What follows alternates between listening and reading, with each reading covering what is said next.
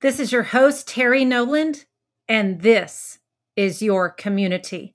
Come on in, grab a seat, and strap in. As literacy leaders, we love books, right? Books are everything to us. Now, I will say, you may not be that person that wants to smell books and hold books and touch books, but you do understand the importance of books. I'm a literacy leader, but I don't want to go stand in line at the bookstore for the next novel to come out, the next bestseller to come out. That's not the type of reader that I am. I am a reader to be a learner. That's what I like. I love self help books and I love audiobooks. And it's not that I need that physical book and and read every moment that's spare in my day that's not the type of reader i am but i'm still a literacy leader i'm still one that wants to see kids figure out their purpose for reading and and find a book have a book there is a book. So today we are talking about literacy leaders know the power of a book. Sometimes it may be a single book. Okay. You know what? When I was young, we didn't have a lot of books in my home. And of course, when I was young, this was well before computers and technology and phones and easy access to things. And the books in our home were the books that were on the bookshelf. I do remember that we had a set of encyclopedias. And when I was in school, I would always go to that bookshelf in the hallway, the bookshelf that my dad built, and go to that bookshelf and pull that encyclopedia off and look up whatever it was that I was trying to study about volcanoes. And then you've got this tiny little section that gives you everything to know about volcanoes. That was the extent of, of you know, doing research and things like that. And also on this bookshelf, we had one one section of books was these Sesame Street books that we would get when we went to the grocery store and you bought so much and you got enough tickets and and I remember in this series of Sesame Street books there was an ongoing story of Penelope that Penelope uh, I, I can't remember her last name but she was this character in the Sesame Street story and each week, my sister and I, we couldn't wait for Fridays when my mom went to the grocery store and got the next Sesame Street book. You may know what I'm talking about. And we would continue the story of Penelope. Also, the other set of books that was on this shelf were the Winnie the Pooh books that came along with those cassette tapes that when you got to the page, when you hear the chime, turn the page. So uh, you would wait for that chime turn the page. Now think about it. Do you know how many times I read those books? Over and over and over and over and over again because that's all I had access to, right?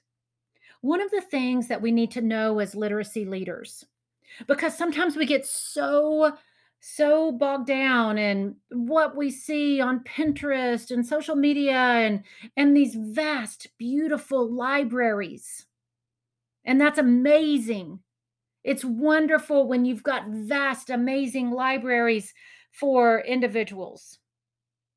But I'm going to tell you, it doesn't take a vast library. It doesn't.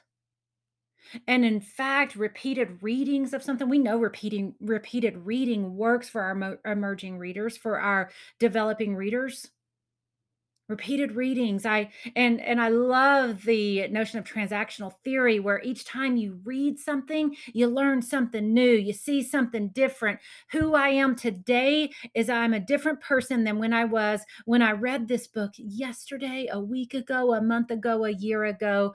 Transactional theory at work it doesn't take a vast library to have power for our students with books. And in fact so many creative people out there. So many creative people. where they do book rotations. Or if I've got my classroom library, then I don't, we could trade books. You get these books off my bookshelf for a period of time for a month. I get your books. We trade books, or we walk our classes through a different classroom and you get to choose books off this bookshelf. It doesn't take a vast library. Think about ways that you can engage students in books with the resources that you have available. Audiobooks.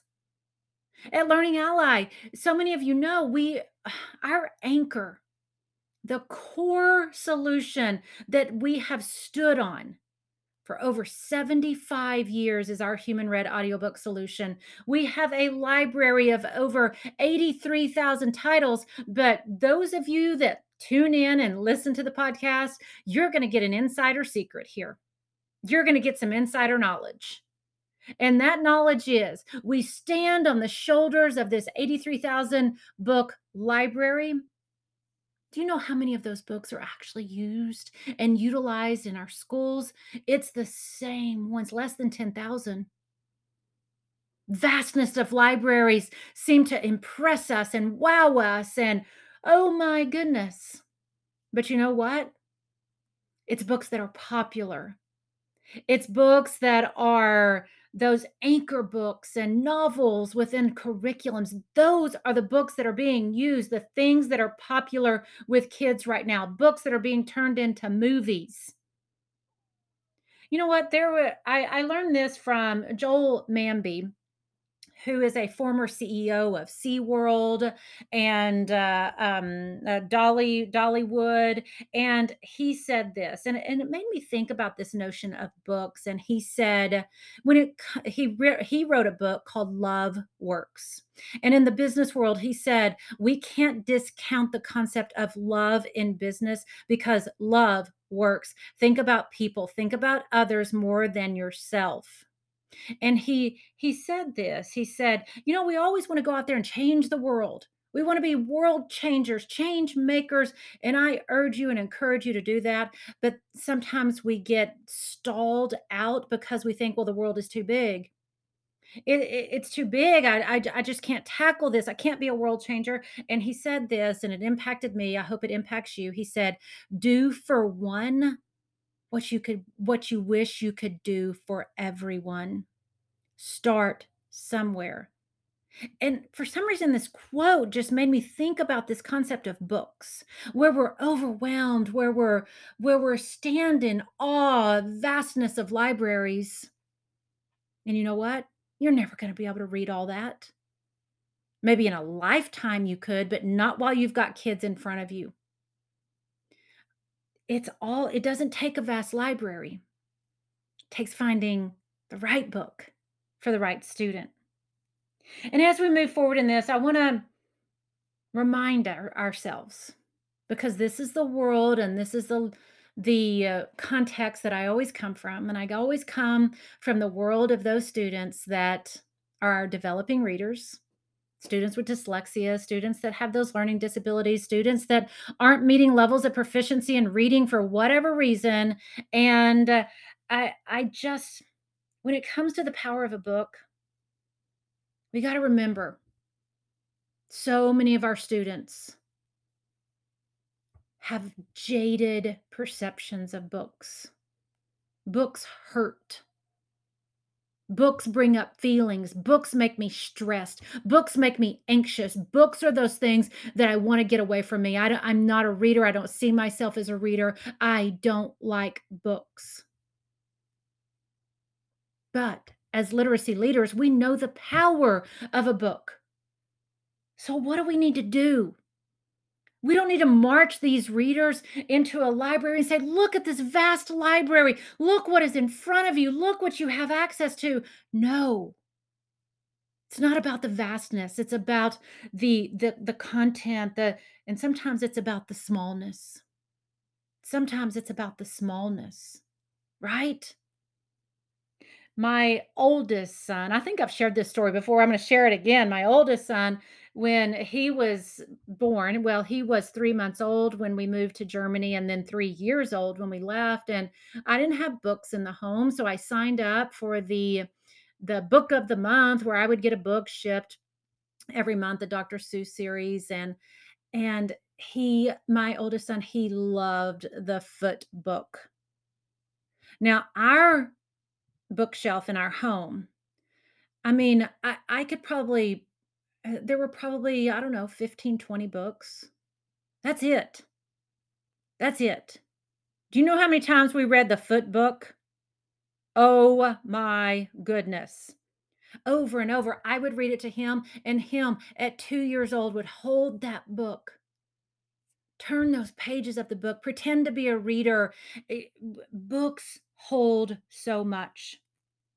I also wanna talk about the fact of there's something about the first book you read on your own. There's something about the first book that that was read to you, and that first book you read on your own. Now, you may not remember the first book you read on your own, okay? You may not. But I will tell you that many, many of our developing readers do remember the first book they ever read. Couple of stories here. The f first book that my youngest son ever read when he couldn't read was No, David. No No, David, if you've ever read it, it's just a silly little story about this little boy that gets into trouble over and over, and then he's getting in trouble by his mom all along, and and at the end of the book, she tells him how much she loves him. Simple, simple. Each page, "No, David. No, David." And my youngest son, probably at 2, would hold that book, and we had read it so many times that he read it, right? He he read it because he had memorized it. He knew the pages, he knew how to turn that book. Oh my goodness, the power in that. I wish I woulda knew that at the time. I wish I would have known the power of what he was doing, mimicking. That's what starts your invitation into books. But there's another story I wanna share with you, and that story is this, it's the story of Tristan. Tristan is an 8th was an 8th grader. This has been many years ago. Tristan was an 8th grader, and his teacher, Miss York, worked with Tristan. Tristan couldn't read. She needed to work on with him on the explicit teaching of word recognition. And she challenged him on a Friday and said, "Tristan, you know what? I think there's this book that you might like. It's called Swing by Kwame Alexander." Many of you might know Kwame Alexander. He is a a, a rising author, award-winning author with his poetry and verse and the books that he writes. And she challenged Tristan and and she said, "I'm I'm gonna read the hardback book, the paperback book, and you're gonna read the audio book. and by Monday, we're gonna come in here and see who's further along." Miss York didn't need a vast library. Miss York needed a book that Tristan could get involved in, and it was written by Kwame Alexander, who is a black man. It was narrated by Michael Burgess, who is a black man. Tristan is a black young man. Tristan came in on Monday morning so excited. He said, Miss York, how far did you get? She said, "Oh, I I got through a couple of chapters." And he said, "I finished the book. This is the first book I ever read by myself." Do you know what that meant for that child? Books that had hurt him, books eh, he had been ostracized from books. He would open up a book and see tiny words, paragraphs, close that book up. Tristan read a book for the very first time when he was in 8th grade, and I'm gonna tell you, he will never forget that book. He will never forget that feeling. He will never forget that moment. We want that moment for every single one of our kids. Every single one. All right, what else when it comes to the power of a book? Doug Reeves, who has done a lot of work in the area of leadership and and and what that means when it comes to education, I was attending a conference where he was presenting and and just so happened to be able to walk in and be a part of his session and he said something that once again you know just pushed my thinking to the edge because i had done some research around motivation for students. What motivates students and one of the things that I found in the research, because there are big effect sizes when it comes to motivation of students, and that is student choice. And I've presented webinars about this and touted this that yes, students need choice. And I'm, I'm still a fan of this. Yes, students need choice when it comes to books because I already told you I like self help books. But don't give me a book on astrology. I mean, that that may be that may suit your fancy and you get fired up about books about astrology. But that is not going to appeal to me. And in fact, you know what's going to happen when you hand me a book on astrology and ask me to read it? I'm asleep by the first page. So, yeah, okay, choice matters. But here's what Doug Reeves said that I thought okay, this is why I need to surround myself myself with people bigger and better than me. He said, what motivates students is not choice, it's competence. It's competence. Give me a book on astrology. I don't have the competence for that book because I don't know the terms. I don't know when you start talking about galaxies and stars and, you know, all of these things. And uh, I don't have the background knowledge for it. I don't have the understanding for it. No, I'm not going to be motivated.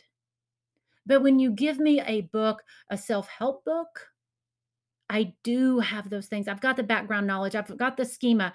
I've got all of these things that allow me to advance my competence in that book. I feel fulfilled. Interesting thinking, right? Very interesting thinking. What motivates students is not choice, it's competence. Our students are craving competence, they are craving it. There is a deep desire for competence. I just want to feel competent when I read this. That comes with finding the right book. And that leads me into what Dr. Ortlieb, uh, Dr. Ortlieb is, uh, he is a lead author on the paper that comes out every year, what's hot and what's not in literacy that the, that the International Literacy Association puts out.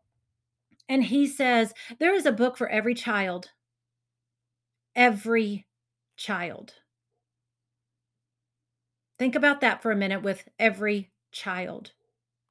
Every child that's not meeting levels of proficiency in reading, every child that has been jaded, every child that has been ostracized, every child that has been cut deep by a book. There is a book for every child. And one of the things that I'll share with you, you probably know some of these people that will say definitively, there was a book for me and I found that book, or somebody gave me that book. One example I do want to share with you is a colleague of mine, and she shared with me that when she was young, I think 10 or 11, so young, young, her mother passed away. She didn't know other kids in her school whose parent had passed away. She would go talk to the counselor, but and, and got some comfort and and some solace there. But still, there's this. N- nobody was like her. Nobody nobody felt what she was feeling. Nobody understood what was going on on, on her inside. Nobody knew what it was like to lose a mom. And she said, I found somebody in a book. A book saved my life. I've heard this story repeated over and over. There is a a, a singer, David St. Romain, who uh, I was able to have a conversation with, and he talked about the same thing. He had went through trauma in his life. He had went through hurt in his life, and he said he found comfort in a book.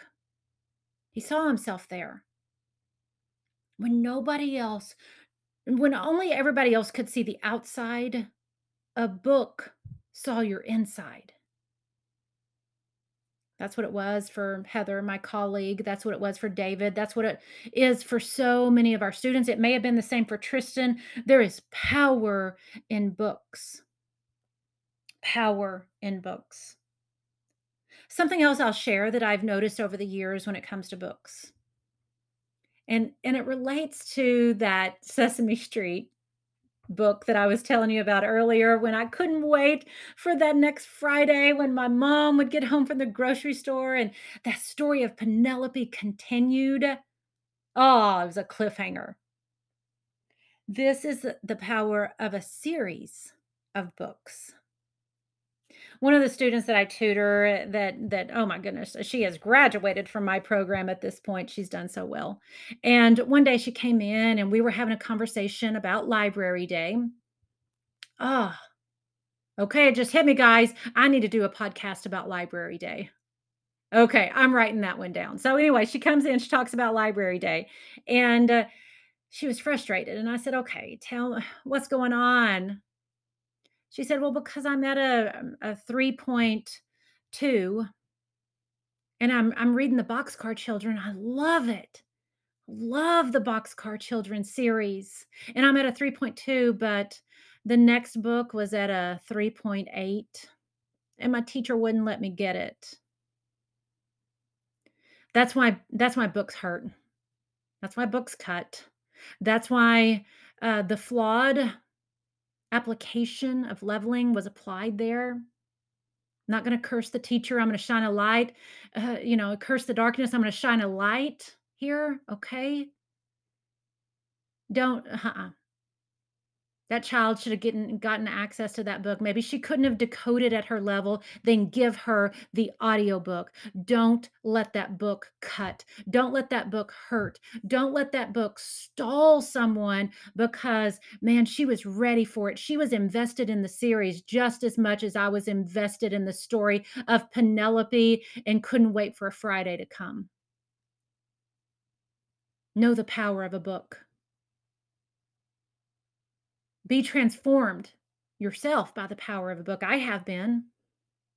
I mentioned the book Talk Like Ted. I'll, I'll, mention that over and over. Talk Like Ted by Carmine Gallo. Start with Why. Simon Sinek.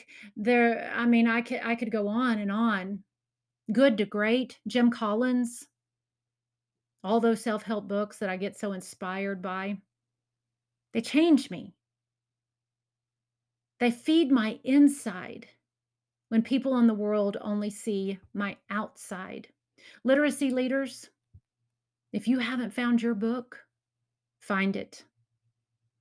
Literacy leaders, if your student, if your staff hasn't found their book, encourage them to do so.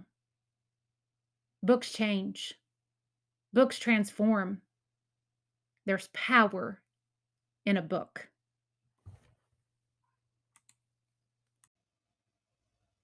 Thank you for going on the journey today. Thank you for being present. Thank you for continuing to grow and learn. If we are going to make an impact on education, create significance in the lives of our students, we need you. If you want to learn more about Learning Ally, visit us at learningally.org and be a part of a transformational community.